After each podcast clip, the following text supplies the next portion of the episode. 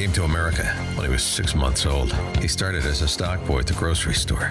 Eventually, he owned it. He turned it into the biggest grocery store chain in New York City. He now owns a real estate company worth over $2 billion. He ran for mayor of New York City. He almost won. You can't make this story up. This is the Cats Roundtable with John Catsimatidis. Everywhere around the world,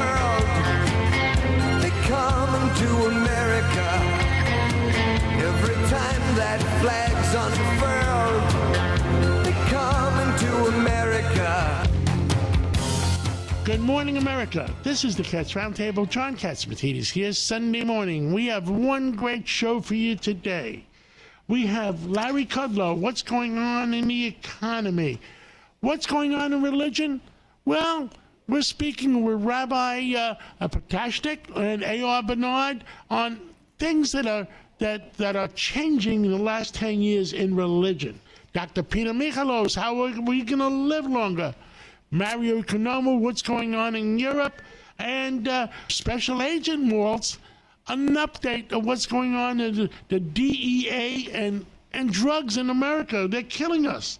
And let's start the show with uh, Kevin McCarthy, the Speaker of the House. Well, he's won. With us today is Kevin McCarthy, the Speaker of the House of Representatives, on the verge of becoming as famous as Ronald Reagan and uh, Tip O'Neill, as famous as uh, Bill Clinton and uh, uh, oh, Newt Gingrich.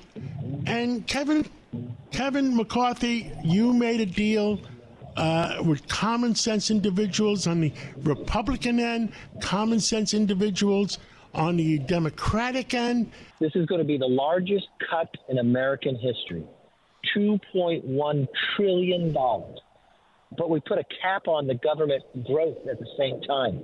And we got work requirements for welfare. This is going to help people get jobs again. This is only for able bodied, no dependents, but they're going to get jobs again. And then we claw back all that COVID money. And then the other thing we did, we had the largest rescission. So you can't send the 400 million to China from the CDC. We're going to keep it in America. And the other thing we've done is hold Congress accountable. They can't pass all their 12 appropriation bills. It's a 1% cut across the board. And for the first time in 40 years, we were able to reform the Environmental Review Project, the NEPA, all this time that takes on average seven years to build a road, that's getting narrowed down to one or two years. And we stuck to our grounds and we held a tough bargain and we were able to be able to do something for the American public that no other Congress has been able to do. So I applaud the American people and the Republican Congress and those Republican senators who stuck with us. Hey, Rita, what, what, what say you, Rita? You know, uh, Mr. Speaker, I want to ask you about IRS agents. A lot of people are asking where does that stand? And I also Yeah. heard you coming out and talking about maybe more border agents. Explain those two because the American public's so interested in that. Yeah, and this has been miscalculated to people. They think we didn't stop the IRS. There has been zero hiring of any new IRS agents. They plan to hire 87,000 over a number of years. They had 1.4 billion this year to hire new IRS agents. We pulled that 1.4 billion back, so they can't hire anything. Then we got another 20 billion dollars of that money that they had put for there, and we're going to reappropriate that later this year. I think a great place would be let's look at do we need it in the military? Do we need it down on the border with border agents? Let's put that money where we think the American people need it and not for IRS that's going to go after American people. Let's put it for places that is servicing and helping people. Uh, Mr. Speaker, is there anything uh, that could help the border? Have you come to any agreement with them? Well, we passed a border patrol, a border control um, bill, um, and we sent it to the Senate. Of course, the Senate has not acted, but we've got the ability to come up with uh, in, in appropriations to be able to put different items in there, and we're just going to keep fighting till we get it done. You know, the one thing about me, John, is that I never give up. I stick with it, and we just keep fighting. Uh, understood. Um, what are the things? Now, th- there was also an attack uh, on AM radio, and I understand there's hearings next week that they've invited me to go down. Uh, what was that all about? Nobody understands it. Well, that we cannot take away AM radio. If we had it in the world, somewhere in this country, talking to communicating with individuals, these were car companies that wanted to take the AM radio out, not put it in the new cars. So we're going to have a hearing, and I'm going to move legislation so we make sure we still have the ability to communicate with people across this country in a time of emergency, and the AM radio stays in the vehicles. Yeah, it was a 97% of the American people are reached by AM radio, and I think some of the car companies, all they cared about is maybe charging nine dollars ninety nine cents for the for, to give you a radio on their on their cars. Uh, Rita, what other items uh, does you want to ask the speaker? You know, I want to ask you, Mr. Speaker, what's your message also to uh, the GOP, the ones who didn't vote for the debt ceiling bill? Because there were 71 who didn't. What do you say to them? Uh, obviously, uh, it looks like some on the right and obviously some on the left, um, which maybe the fact that uh, obviously it passed uh, is, is obviously a good sign. But how do you keep the party together? Well, I, I just think you move forward. Everybody has their own opinion. Some people want more into the bill. Some people thought they wanted more defense spending. Some people want more cuts. That's tough to put everything together. Uh, I think we found the sweet spot. I just didn't want to be known in history that I voted against the largest cut in American history in a time of debt that we have today. America is stronger based upon this bill becoming law. More people are going to be able to get jobs and out of poverty we're going to be able to build things, cut the red tape that's been holding us back with all these environmental studies. We're going to stop the first chunk of the IRS agents, and we're coming back next year for the rest. So, I mean, this is a very good first start. But look, our debt is so big for so many years. We've got to be able to turn this ship around, and we finally got a turn going now. We've got to take the next step tomorrow.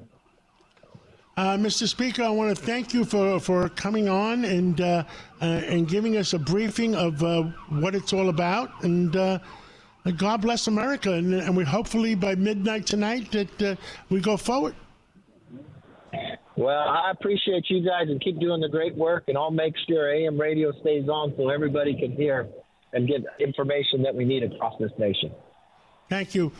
And thank you, Rita, and uh, God bless America. With us today is uh, retired DEA Special Agent in Charge, Derek Maltz, and uh, he is the former Associate Special Agent in Charge of all New York. And, uh, uh, well, give us an update, Derek. John, thanks for having me again. Well, the update is very bad for the American public. We have a huge victory for the Mexican cartels, the Chinese criminal networks, and the corrupt and soft on crime leaders in Mexico. Unfortunately, kids are dying at historic levels. We just got the latest uh, CDC update with about 110,000 dead in in uh, 2022, which I believe is well well underreported. John, they do not keep timely and accurate statistics. That's another problem we have right now that we can't even uh, address this historic level of death and destruction of our young future leaders of America. But anyway, as an example, uh, over the weekend, Saturday and Sunday, there were 1.3 million fentanyl pills just seized in four cars in Nogales, Arizona, which is a stronghold for the Sinaloa cartel.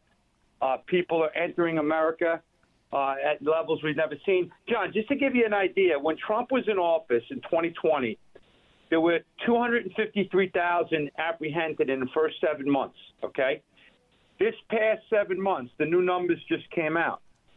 1,431,965. That's a 465 percent increase from when Trump was there in seven months. And the same thing goes with fentanyl. When Trump was in office with fentanyl, there was a total of 1,605 uh, 1,605 pounds of fentanyl seized in the first seven months of uh, fiscal year 2020. Right now, we're up to 17.2 thousand pounds. Now, some Americans would say, oh, yeah, this administration is doing a better job at seizing the drugs. No. The reason that we're seizing so much more is because production is off the charts in Mexico because they have the steady flow of chemicals coming in from uh, from China. Now, one good thing happened this week, John. The Treasury Department announced the uh, the sanctions on 17, uh, you know, 17 individuals and entities involved in the proliferation of the equipment used to produce the fake pills. That's a good thing. I applaud their efforts working with the DEA, Homeland Security, and CBP. But that's not going to shut down the cartel's ability to pump the poison into America. It, it, I mean, the Chinese are shoving it down the, through the Mexican government or Mexican cartels into the United States, killing Americans. Are the Chinese getting even uh, with the opium wars that uh, we conducted against them? Well, John, look, I've been following this evolution of China's involvement with the production of synthetic drugs going back to about 2008 when they started hitting us with the synthetic marijuana, the cathinones, the bath salts, the K2, the spice. Then they went to fentanyl. Now, of course, they're producing xylazine, the tranq drug that is uh, rotten people from inside out. You can buy that on the websites. They're producing other more potent synthetic opioids like the nitazines, etonitazene, isonitazine. That's supposedly 20 times more potent than actual fentanyl. That's showing up in autopsies in America. So, yeah, I believe it's all part of the unrestricted warfare to destabilize and destroy their adversary. And now, of course, John, one thing that nobody is reporting on, which drives me crazy, is this increase in the Chinese money laundering for the cartels. So they have the kids here in America that are going to school, and then they're asked to pick up suitcases of cash that's turned over to the Chinese businessmen. And then they're buying land, they're buying property, they're investing, and they're paying for stuff in America with cash picked up uh, from drug cartels, from specifically the Mexican cartels. And now, John, the thing that is really, really irritating to me is that they're beating us on our own turf, moving money around the world seamlessly using banking apps from China, using encrypted apps like WeChat Pay as an example. And these these offshore encrypted apps are killing law enforcement in America because Congress is not paying attention to it, and the Chinese are winning again on the money laundering side. So they're providing the chemicals and they're doing the money laundering services.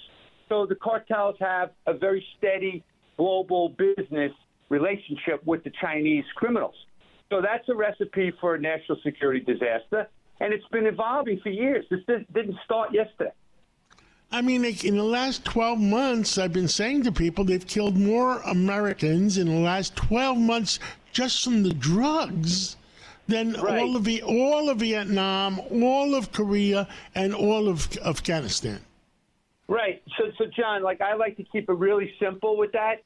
So people know Al Qaeda, they know Hezbollah, they know ISIS, they've heard of them. But guess what? If you combine all of those traditional terrorist organizations, they haven't come close to killing the amount of Americans that the cartels. And that's why, uh, not to play the politics, but President Trump was just interviewed uh, about you know what he would do if he became president uh, against the cartels. And one of the things that I loved what he said, and I'll quote him. He said basically he's going to deploy the U.S. military to inflict maximum damage on the cartels. John, what is wrong with that statement? If they're killing our kids at record levels, why why aren't the current people in charge having the same opinion about the cartels? Like anybody can see the damage that they're doing to the families and the communities and the kids. So why would we want to inflict maximum damage? That's what we did to ISIS. That's what we did to Al Qaeda. That's what we did to Hezbollah when we when we had chances. So so why wouldn't we want to do that to the cartels? Nobody, I, I don't understand it. Uh, I mean, uh, like years ago, we we uh, uh, we saw the same movies that we all see. That uh, the United States went in and knocked out all the by by you know all the cartels. Look, in Colombia, you know, the Colombian government asked the U.S. for support. The U.S. provided military resources and other resources to go after the narco terrorists in Colombia. And we pretty much knocked them down. We hurt them. Pablo Escobar. I mean, without the U.S. Interaction in Colombia, you know, with all the intelligence and all the information and all the assets that were provided, you know, he never would have been killed. Now, the thing is, is that people have to look at these guys a little differently. They're not drug cartels, even though we often refer to them as drug cartels. They're narco terrorists, and they're terrorists like we've never seen with the military arsenals that they have, with the death and destruction. They're throwing people in acid pits so you don't even they never get recovered. So this the the fatality rates in Mexico are underreported because they don't tell you about all the disappearances. They're chopping up people, dismembering people. They have RPGs. They have drones with explosives. So they're operating like an army, and they're running on the southern border, and we're letting them control the border now, making billions of dollars. It's pretty sad, John. Pretty sad. Well, that's it, it is. Uh, um, it looks like we're making a new budget, and uh, the speaker says they're going to try to hire more agents for the borders. How do you see that? If you look at the policies that were put into place under President Trump, I mean, I'm friendly with the former Homeland Security uh, officials that that ran the border operations. Okay, and and I've talked to them about it. They had policies in place to keep Americans safe. They were dealing with China. All of that fell apart once once Joe Biden got into office. And by the way, just for the listeners, I mean, his legacy right now, just on the fentanyl and drug deaths, is over 200,000 dead Americans. That's something that should be resonating in everybody's mind. And, and so I do believe they need some more resources, but they have to build up that wall. They have to keep that wall. They have to keep the remain in Mexico policies. They got to stop allowing these fraudulent asylum claims. It's ridiculous. 160 countries around the world were being invaded. We have gotaways, you know, maybe to, you know, a million and a half known gotaways over the last couple of years. And those individuals are all over our country. We don't know who they are, who sent them, what they're here for, what are they going to do. And then you look at the terror uh, apprehensions. You have the terror screening subjects that have been apprehended on the border. When Donald Trump was in office in 2020, we had three apprehensions. This year alone, in seven months, there's been 96. Last year were 98. If you look at last year's terror screening apprehensions in between the port of entries compared to this year, okay, I'm, I'm sorry, compared to when Donald Trump was in office, that's a 3,166% increase from 2020 to 2022. It's insane. Like half of the public doesn't understand the magnitude of this threat. Now, Yes. John, don't even let let's not even let's not even talk about this. But our communities are going to be inundated. Our hospitals are going to be overloaded. Our schools are going to be saturated with multiple Yes, languages. we have a problem. Our- our we tax- we have a problem. Yeah, big problem. Big, Big problem. problem. Well, uh, retired DEA Special Agent in Charge Derek Maltz, thank you for for even though you're retired, you're staying involved and worried about our country. Thank you so much for what you do. Let's keep the people, uh, you know, uh, uh, let them know what's going on all the time. And thank you for coming on. Thank you, John. All the best. Thank you for what you care. do. You're listening to the Cats Roundtable. With us today is uh, Mario Economo, a former banker in uh, New York, London, Zurich, and uh, uh, we haven't had a report on what's going on in Europe uh, lately. And uh, Mario, what the heck is going on? Yes, good morning, Cats Roundtable. How is everybody today? So there's a lot of things going on as usual. Whether they're important or not, that depends on the person who's listening to our update to determine. Uh, we know that the uh, inflation in Europe is actually coming down now, and that's largely driven by the fact that energy prices have come down dramatically. Food inflation remains stubbornly high, but in, in uh, eventually that too should pull back given the decrease in energy prices. Uh, just to give you an idea, uh, inflation now is just slightly north of 6% uh, in the Eurozone. Uh, that's down roughly 1%. Uh, the ECB itself has announced that uh, it will continue to increase interest rates. They have a target of 3.75. They could go higher.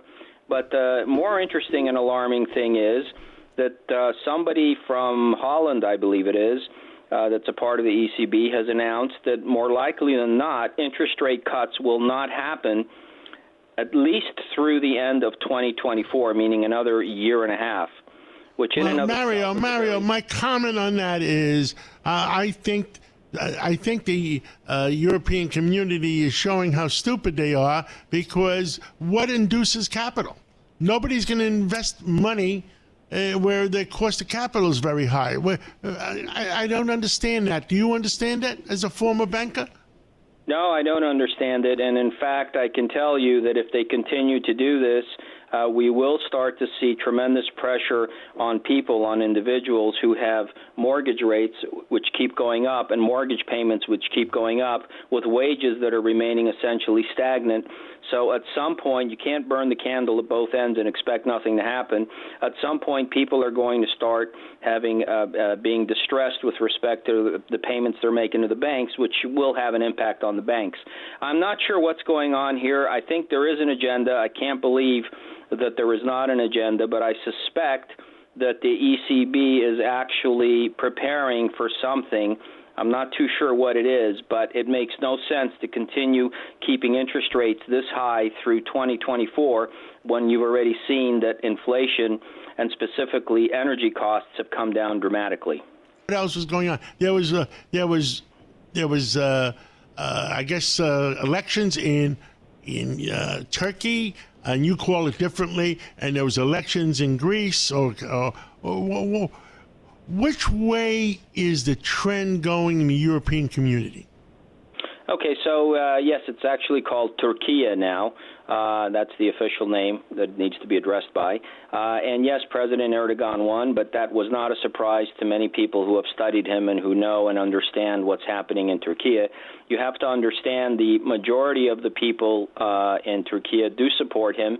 He's viewed as a strong leader. It doesn't matter what the West thinks. And in fact, when the West actually throws around terms like dictator, demagogue, um, dangerous Islamic person, those titles actually go a long way in Turkey with the people. They actually like strong leaders and they like the image that he's projecting on the world with respect to that country. Uh, it looks like he's going to be changing his cabinet completely, and he's going to be appointing a gentleman by the name of Mr. Kalin, who's a very, very sharp, intelligent, well spoken uh, person educated in the U.S., who's going to head his uh, foreign ministry, uh, and that's actually a good thing because Mr. Kalin is uh, not that aggressive. He's reasonable, he's practical, and he's very approachable. So I think that uh, that's a very good thing that, that President Erdogan is doing. Does it mean that uh, Turkey, Turkey will actually accept Sweden uh, into NATO? Uh, the short answer to that is I don't know, but I suspect not. Uh, we know that Mr. Stoltenberg, the, the, NATO Secretary General, will be traveling to Turkey to meet with President Erdogan, uh, and he will be discussing uh, having uh, Turkey uh, stop the veto that it keeps putting up with respect to Sweden joining NATO. Um, let's also touch on what's going on in Greece. That's an important situation there as well. The polls were completely lo- wrong in the last election. They actually did not predict the very high. Um, uh, voter turnout and the very high amount of people that were going to vote for the sitting government of New Democracy. They were also very low. Uh, they made a mistake. They didn't uh, predict correctly. They, in fact, overshot. They didn't undershoot the amount of percentage that the opposition party was going to get. This means we have another runoff election essentially now in Greece at the end of June on the uh, 25th, I believe it is. And uh, that election, more likely than not, the current, the former government, New Democracy, will once again win the parliament, and they will continue with their uh, program. Uh, the bad news is, of course, the opposition will be very weak uh, in that parliament, which will allow the Greek uh, Party of New Democracy to essentially push through all the reforms that it has in mind. The bond markets overall are pleased with the performance Greece uh, is uh, is uh, go, um, seeing, and um, I don't suspect there will be any tremendous economic shocks there. It's worth pointing out that in Spain, the center-left government that was the uh, the prime minister was uh, with the parliament there. He essentially called new elections because in regional elections, the center-right party and the far-right party actually won very overwhelmingly. So he decided he needed to essentially go to national elections in order to determine whether or not the current government uh, that's uh, that was re- uh, running Spain is going to continue, or whether the people are going to want a center-right, far-right government combination. Um, we should also just touch on the Ukraine, and this is very important. If you remember, there's going to be a we're down NATO to about meeting. one minute, uh, Mario. So tell us. Yes, there's going to be a NATO meeting this summer, and they were going to be discussing at that NATO meeting Sweden joining and Turkey going there. Uh, there was also going to be a discussion about Ukraine joining NATO, and I think this has now pretty much been put into the deep freezer because Germany's foreign minister, Ms. Baerbock, has announced um, that no country that's currently involved in a war is allowed to join NATO. So I think that uh, if they if, if they in fact do that and say that, that in a way is a form of appeasement to the Russians, which is not a bad thing, because then we can look to September when there is the G20 in India and see if the, all the countries can sit around the table and reach an agreement to end this war. Which so far all it's done is killed a lot of people on both sides, um, destroyed completely the Donbass, uh, the infrastructure and the buildings and people's lives, and accomplished very and little the else. budget, the, the, the, the deficit in the Ukraine is up to 124 billion, and will the United States have to pay for it someday? Well, that's uh, you're an American. That's for you people in America to vote and decide on. Mario uh, Economo, thank you. God bless you. Stay safe, and we'll talk to you again real soon. Thank you for having me on. Enjoy your day. With us today is Dr. Peter Michalos, our in-house genius, a historian, a uh, soon-to-be author, a uh, a, doctor, a, a person, our in-house genius. Uh, Dr. Uh, Peter Michalos, uh, tell us what do you think is important for people to learn today? Well, today we're going to talk about uh, our second brain and an area that's 80% of our immune system. And it turns out that our, our the intestines and our human gut turns out to be a very fascinating uh, area of research and treatment and uh, area where we're going to be getting a lot of things like future diagnosis and spotting diseases earlier and even treating certain disease, including uh, mental illness, uh, has been identified to be associated with ha- what's happening in our intestine. And it turns out that it's the home to a 100 trillion microorganisms, which is about 10 pounds of microbes that live and coexist with us. And at one time, some of them were infections, but they've learned to coexist with us and live in our intestinal system. And now with DNA sequencing, they've even found out there are 140,000 viral species that live in our gut. And it's almost hard to imagine. But some are good and some are bad. And basically, what happens is, just so people understand the definitions, probiotics are the good bacteria that live and coexist with us. Prebiotics are the food that feed the good bacteria and sometimes the bad bacteria. And postbiotics are the products of that uh, digestion. And what happens is basically we now know that where you live and what you eat affects this blend of diverse bacteria and viruses uh, that live with us. And I recently had a discussion with uh, Dr. Magdalena of Southampton, a top uh, integrated medicine specialist, and basically uh, we talked about how we need to have a healthy diversity of bacteria for a healthy gut because 80% of our immune system we now know is in our intestines. That, that in other words, the your stomach is something wrong with your stomach, and it cannot absorb food, and that's the reason for diarrhea. It goes all it goes all the way through without being absorbed uh, by your yeah. body uh, for nutrients. Right. It's the in the large intestine is where where we reabsorb all our water. So when we get traveler's diarrhea, for example, and you go to certain countries and E. coli starts overgrowing in the walls of the large intestine, it causes it to swell, and all the little tiny pores where we reabsorb water are blocked, and that's what diarrhea is. And it's also a mechanism by which to try to flush and push things out. I And forget when the- when we discussed. Uh, it, was uh, I had a lot of phone calls, so especially what we discussed. I think on Wednesday or Thursday when you were on on the five o'clock show, uh, that the, the sugar feeds the cancer.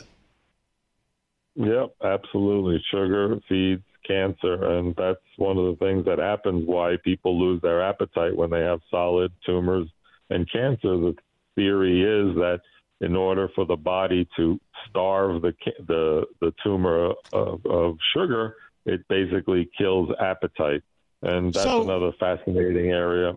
if you have lost your appetite, if you have lost your appetite, and this is just two friends talking amongst each other, uh, not uh, not asking for a, doc, a doctorate. Uh, uh, if you lost your appetite, you maybe you should go to the doctor or go get one of those tests that test for uh, all those cancers. Yeah, absolutely. The Galleri test by Grail, you can check 50 cancers through one blood test. And, uh, you know, definitely consult with your physician, but that sometimes is a warning sign. And in the future, doctors are going to be able to measure uh, microbial biomarkers, which may warn of impacting disease. And that's coming around in the future as well. And also, a study was done with saccharin and sucralose that they changed the microbiome and they impacted glucose metabolism, resulting in weight gain and diabetes. And some of the things like certain toothpaste and even lipstick have saccharin in it, and that also can mess up your microbiome. And there's a whole other area of research to let our listeners know called the psychobiotic diet, which is in one study they fed people fermented foods that help to feed the good bacteria, and those people had less stress and the gut brain uh, communicate. And basically, after four weeks, they had reduced stress when they started eating things like oats and quinoa, onions, leeks, cabbage, bananas, kefir, kombucha, sauerkraut, lentils. Those are all foods that feed the good bacteria. And those people were taking off all sugary drinks and sweets and no artificial sweeteners. And their okay, happiness give it to me one more were- time. The stuff that does not feed tumors and the good stuff. You said lentils. I love lentils. What lentils, ke- kefir, kombucha, sauerkraut, apples, bananas, onions, leeks, cabbage, oats, quinoa. Those are the good things. The bad ones are the high fructose corn syrup, the sugary drinks, the artificial sweeteners, and you know also uh, after antibiotics, uh, if you take You too many, uh, are we kill- saying that the tumors, they love sugar, cancer loves sugar, it also loves artificial sweeteners? The artificial sweeteners disrupt the microbiome because basically when you put the artificial sweetener in your mouth it tells the brain oh wow there's sugar coming. Shoot out insulin shoot out insulin. And then what happens is then your blood sugar starts dropping but you actually didn't get the sugar. And also some of the good bacteria are exposed to it and they're not getting any energy out of it. So the whole microbiome system gets confused because it's like a fake out.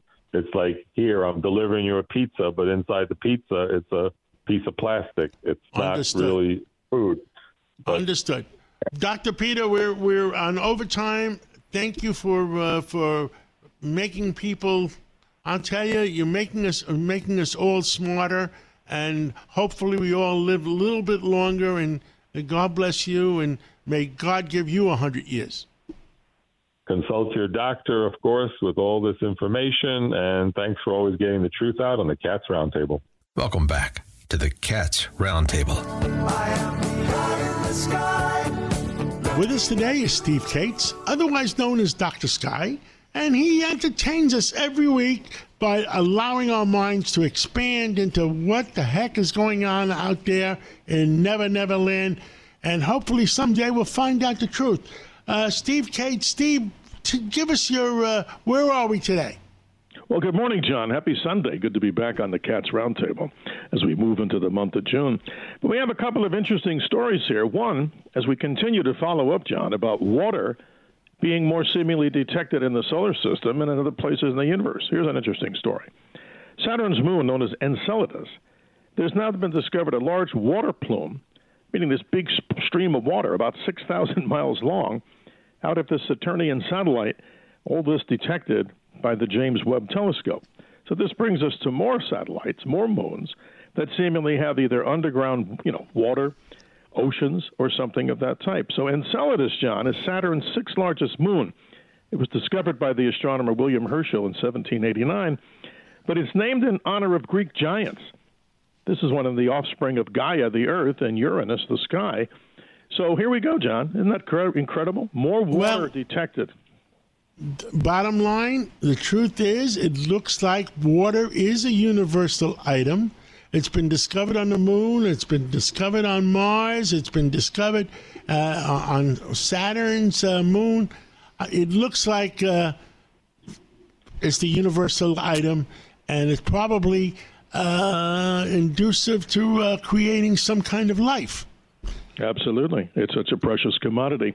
But only at the Earth, for the longest time, as we know, is what water was seen. So the, the story continues. But, John, so many other amazing things. Let's not forget that April 8th of 2024 is just around the corner. Why is it important? What's the next great total solar eclipse here in the United States? And hopefully, people got to see the one back in 2017. But here's a little bit of trivia. The worst place, if you were standing still in a state of the United States to see a total solar eclipse, would be the state of Delaware. They haven't had one since 1478. That's about 666 years. But Missouri is actually one of the best. They had one in 2017, they'll have one in 2024, and one in 2045. But what's interesting is New York had its last total solar eclipse back in 1925. The upper area of New York State gets that eclipse in 2024. And then, John, if we miss that for New Yorkers, we'll have to wait until the year 2079. So we're going to be talking here, hopefully with you, obviously, on the Cats Roundtable about how to prepare for that great total eclipse. But, John, we talk about the mystery of the week, and here we go. NASA has their own organization to study the so-called UFO phenomenon. They call it unidentified anomalous phenomenon. Now that is interesting. Now that that I I, I like to expand our minds and know. And I know they NASA uh, or some a Professor Nolan uh, gave some uh, opinions out too. Well, here's another guy that's the head of that. We're talking about a Dr. David Spergel and he's a NASA astrophysicist. And basically, just to let people know in case they missed it, it was this big press conference, big in the sense that it was broadcast out there on the internet on one of the NASA channels. But the bottom line here is they're not denying the fact that this phenomenon exists. What they're saying in the encapsulated version here on the Cats Roundtable is that they're only studying non classified type of situations. So, of the 800 or 700 or maybe even more sightings that people are reporting that are credible, what they're saying is here's the bottom line of that whole press conference. They're claiming that they need better data in which to analyze these particular sightings. Now, this is different, John, than NASA's organization. I mean, NASA's doing this, I said, but what the United States military is doing, they're also studying this on their own. But remember, kind of sad in my mind, I was given an opinion on this, that we're not getting more information on this because they're basically saying, NASA, that we need better data. But, John, I think to disagree with them, there's so much data that's out there. So, what are we not being told by both the government, you know, basically our government itself doing this, and now NASA? And they're claiming that there's only maybe 2 or 3% of these sightings that are really worth it. I'm interested in those 2 and 3%, and I'm sure you are. What say you? This is important. Every American is interested in it, and I think enough is enough. We just need to know the truth. And that leads us, John, to what we always close on. We talk about what people can see in the sky because that's where our eyes are as we ponder the heavens. As you look into the sky tonight, Sunday night, you'll see the beautiful full strawberry moon. This is a magnificent moon. Every full moon is special. But during this particular time, the moon's name is also called the full honeymoon because the preponderance of weddings that happened or still happened primarily during the month of June. But high in the uh, northwest at sunset, Venus and Mars continue to come together in the sky, their own love affair, as we call them. But we find out that if you look at Mars with a pair of binoculars, it's literally sailing through a star cluster, John, called the Beehive Star Cluster. I watched it last night. Easy to see with binoculars, meaning you'll see red Mars with a whole bunch of stars around it. Mars is closer. The star field itself with the cluster is light, many, many light years away. But, John, to learn more, we always remind people to go to WABCRadio.com for the Dr. Sky experience. And, John, it's always a privilege and honor being on here with you and the many listeners around the nation on the Cats Roundtable. Well, thank you for Sunday morning expanding our minds, and that's what Sunday morning is for. Uh, God bless you and God bless America. Thank you so much, uh, Steve Kates. Thank you, John. Well, joining us uh, is an expert on workers. Uh, let's go to Larry Kudlow, the great economist and also host. That's an of, economic phrase. Ask Larry. Yeah, he'll tell you. he will be able to translate. I think. Larry, can you translate uh, Tony's English? yeah, I was. I, I figured you'd ask me to define nuts. it is Friday, you know. it sounds like a really dumb idea. I don't understand that. Uh, I don't even understand that as a taxpayer. Right. Okay. Right. So what? This is the biggest bloated budget uh, there is, and now they're going to work less. I, I didn't know they could work less, but I'm sure there are some good people in there. But that sounds like a pretty lousy idea to me.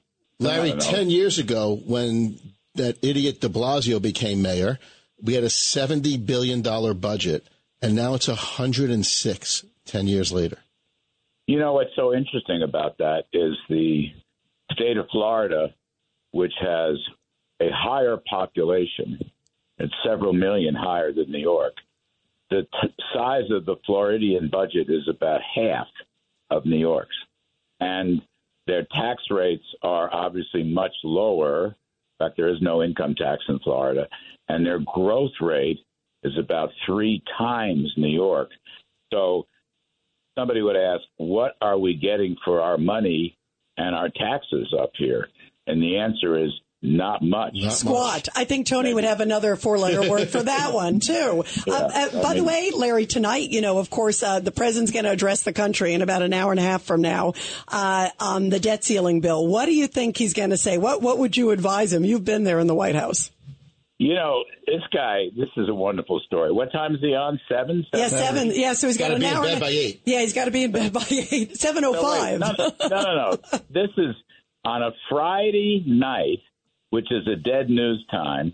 He's going to go on and talk about the budget deal, which he may as well hide under a rock and not do it at all. I mean, no one's going to be watching it. It'll be like CNN ratings or something. What do you make of the timing, Larry? That's a great point because that's when you bury the news. You know, This is when you bury the I news. mean, Well, I think, look, Kevin McCarthy took him to the cleaners.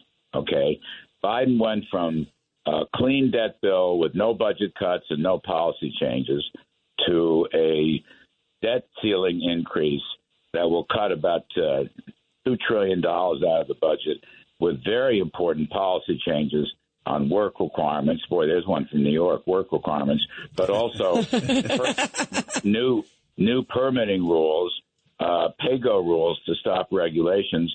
McCarthy did very well, in my opinion. He got about seventy percent of what he asked for. Uh, it's pro growth and, and counter to inflation. So, you know, he completely ran circles around Biden. And my guess is that's the reason Biden's doing this at 7 o'clock on a Friday night, which is dead time. And probably the other reason is the left wing of his party was very much against it. So he, he's not going to get any kudos for this. Uh, this was McCarthy's moment. This was a very important first step towards the return of conservative economics and conservative governance. And I, you know, my hats off to McCarthy. And as far as Biden is uh, is concerned, nobody's going to nobody's going to watch it. Nobody's going to listen to it. Nobody, zero, nada. Larry, thank you very much. Everybody's going to be tuning in tomorrow. Keep up the great work on Fox and also here on WABC. We love you, Larry. Have a great weekend. Welcome back. I'm Rabbi Joseph Potasnik. And I'm Reverend A.R. Bernard. Reverend Bernard, we are most honored that we have with us today John Catsimatidis, known to us as the boss, not Bruce Springsteen, John Catsimatidis, and Rita Cosby, who is so uh, really loved by so many people who listen to her on the air. And she and I have often discussed her father, uh, his service to our country. And as a child of survivors, I greatly appreciate uh, all that he did for us. Let's talk about an article uh, that appeared in the paper that is it's troubling. It's something the Reverend and I talk about all the time. We're seeing diminishing returns in religion. In religion, in other areas too, but Catholics religion. are down 39%. Uh, Jews are down, what is it, 25%?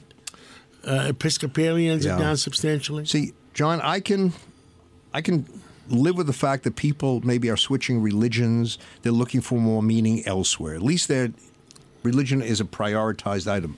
But people who are dropping out, um, that is very troubling. What is it that is going on that is inspiring people to say this is not for me anymore, and they don't go anywhere else? We call them the nones. So, Rev, let's let's begin with you. What do you think? Well, you know, I, I think it depends on where you look. In the established mainstream religious uh, context, they're finding that it's diminishing. But in independent, non denominational uh, congregations that are tend to be Protestant in the country, many of them are, are flourishing.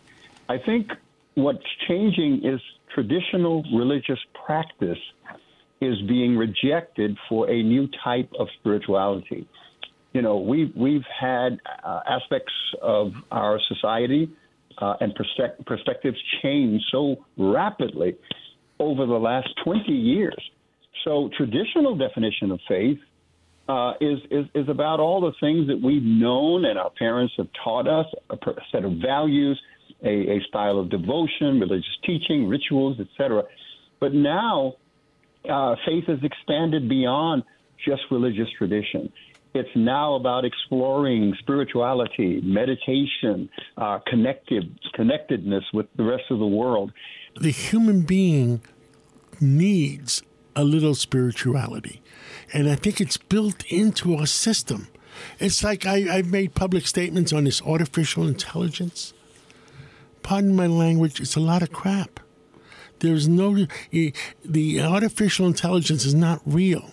It cannot substitute for the human mind. The artificial intelligence that they're trying to sell you on is only uh, w- what you know. The old expression was "crap in" versus "crap out," and in in it's up to the programmers and the way they program and the way they use their algorithms. But that's that. It, there is no substitute for our Creator that created us in in the human mind and the human uh, intelligence and the human spirituality that mm. we desire and need. Well, so whether you, you whether you go to a synagogue or whether you go to a church or whether you go to uh, another religious institution, there's part of the human body that needs it. There are so many platforms that young people can access spiritual nurturing now that it's competing with the church. They don't have to go into the building anymore. Mm. They can get it through social media, uh, through conventional media. I mean, it, it, it's just it, when we when we embraced faith, faith became central to our identity and to our, our world. And we organize our life around the centrality of our faith. Nowadays, young people are trying to figure out how do I fit faith into my lifestyle. Calling in this morning from Kiev is Governor Pataki, uh, and he's there on a humanitarian uh, reason. Governor, thank you for calling in. I'm glad you're safe. Tell us what is going on in Kiev. Well, th- well, thank you, John, and uh, I'll tell you, it's inspiring. As every one of my trips to Ukraine have been to see the the strength of the people. You know, Kiev has been uh, had rocket and drone attack, attacks virtually the beginning of uh, uh, of the last couple of weeks, and uh, we had one uh, last shelter. But I tell you, out on the streets, you talk to people, life goes on. Uh, people are living uh, uh, and enjoying the spring, and it's just so emotional. You know, I remember a woman saying, "We can live like this in Kiev because people are dying in the east," and that really is what it comes down to. They're they're doing everything they can to protect their country. You are there on a humanitarian uh, mission. I understand you're you're trying to bring certain equipment and certain uh, remote housing. Tell tell the American people what you're doing there. Yeah, well, John, uh, each time we've been here, we've delivered humanitarian aid and it changes. You know, right after the war broke out, we were bringing in food and medicine because that was needed. Uh, the next time we came in, we brought portable housing units for the refugees who have been uh, bombed out of their homes uh, in the east, and then we brought heaters and generators before the winter to help uh, people get through the winter. This time, it's uh, trauma kits. We're working with Task Force Antal, retired uh, Delta Force U.S. soldiers and we're taking in hundreds of trauma kits, training people in Kiev uh, and in other areas, uh, other cities, uh, what to do in the event they have a drone or a rocket attack, because it's no longer just the front lines where people are at risk. Uh, you're having people killed all over the country when these drone or rocket attacks uh, uh, land in, on civilian targets. So the more people we can get these trauma kits the more people who can be trained, uh, you can save lives. So this trip is about lives. And Thanks for listening to the Cats Roundtable. If you missed any interviews, go to thecatsroundtable.com or go to WABCRadio.com, go to the podcast, get those segments that you missed. Have a nice Sunday.